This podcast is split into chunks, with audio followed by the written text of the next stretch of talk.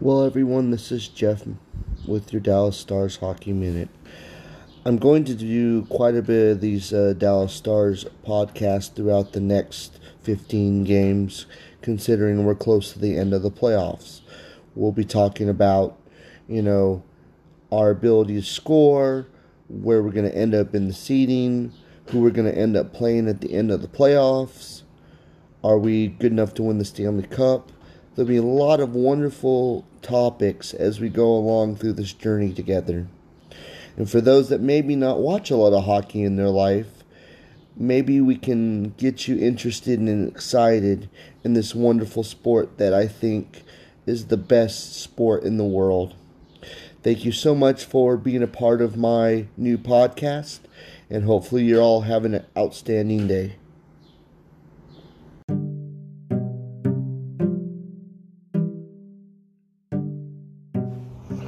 Well, good morning, Dallas Stars hockey fans. What another big win for us. Four in a row now. We are now only one point down from Nashville.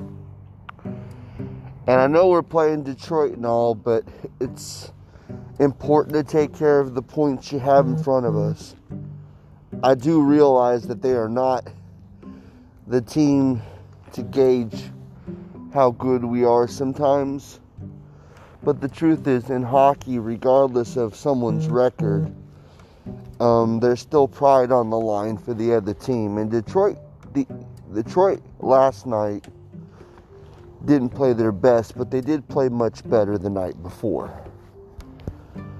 But our goaltending was sound, and wow, Jason Robertson once again playing outstanding.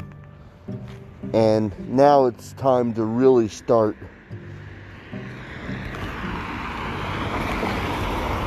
campaigning for him for the Calder Trophy, in my opinion. Uh, there should be t shirts made.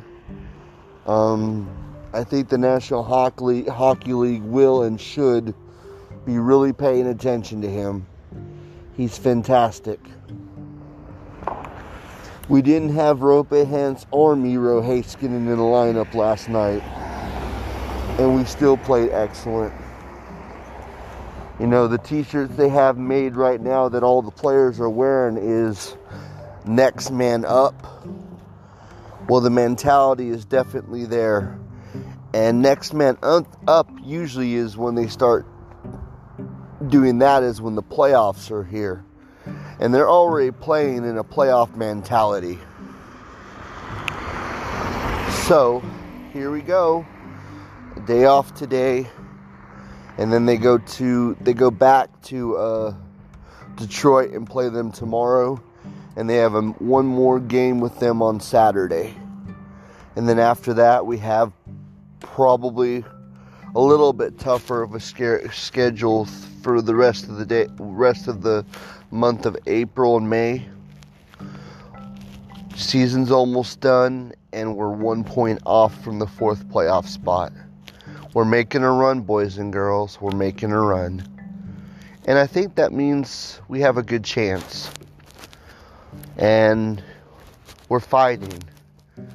And we're playing good hockey. And we have played good hockey all year. Just like Bowness said. There are only two games this year he felt like we deserved to lose, and they were there. But the rest of them, we were always in every game. And, you know, a great coach always believes in his team, and that's the one thing Rick Bowness showed me this year. In spite of all the adversity that we had, he always believed in the team that he had in front of him you know, as fans, it's easy for us to get emotionally attached and disattached real quick because we're not there seeing the, the training the effort. We're not seeing the behind the scenes stuff that the coaches get to see on a regular basis. And, you know, I wish I could see it too because I think that part would be fun to watch the practices and all that stuff because those are the things that we'll never know what people are really enduring uh, during the season. But they're saying we should get Tyler Seguin in about a week. they've been saying that for a while, but you know, could you imagine if we keep winning and he comes back, you know, towards the end, but helps us secure that fourth playoff spot? You know, we're we're really doing well. Considering all the adversity we've had this year, look at us fighting for that last spot. That's why I'm a Dallas Stars fan because we don't give up. We're a relentless team. And as I say every day, go Stars. Hopefully, everyone has a great uh, Wednesday.